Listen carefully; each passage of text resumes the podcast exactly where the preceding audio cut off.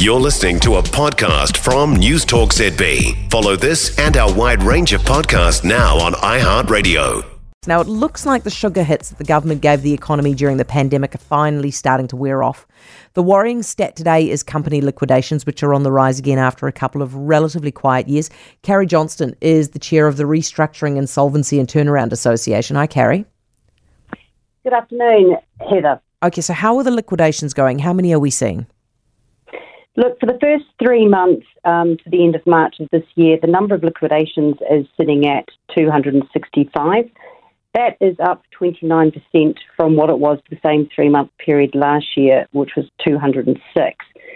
So while the liquidations are on the, the increase, uh, if we just have a look at that same period for pre pandemic levels, we're actually still sitting at a um, under the liquidations at below uh, 31%.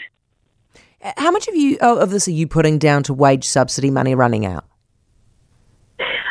I would say um, a lot of that has been put down to that. Uh, there's been a lot of government stimulus um, support during the COVID period, which has meant that a lot of companies have been continuing to trade.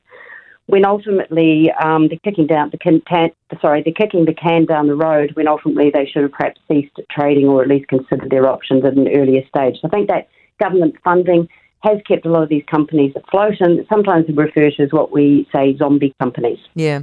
Uh, what proportion do you reckon are zombie zombie companies that are falling over now? Look, really difficult to say, but if we have a look at a survey that was recently done in the US that showed that the debt that's tied up for zombie companies is at $2.6 trillion. Mm. And uh, if we compare that to going through the GFC period, that was $1.6 trillion. So that's a lot of cash overseas in the US tied up with these zombie companies. We won't be seeing those numbers, obviously, in New Zealand, but I think there will still be a fair chunk of debt sitting in companies that would actually be better if you could release those um, resources and employees that we're struggling across many industries to um, to tie up and, and get into their businesses.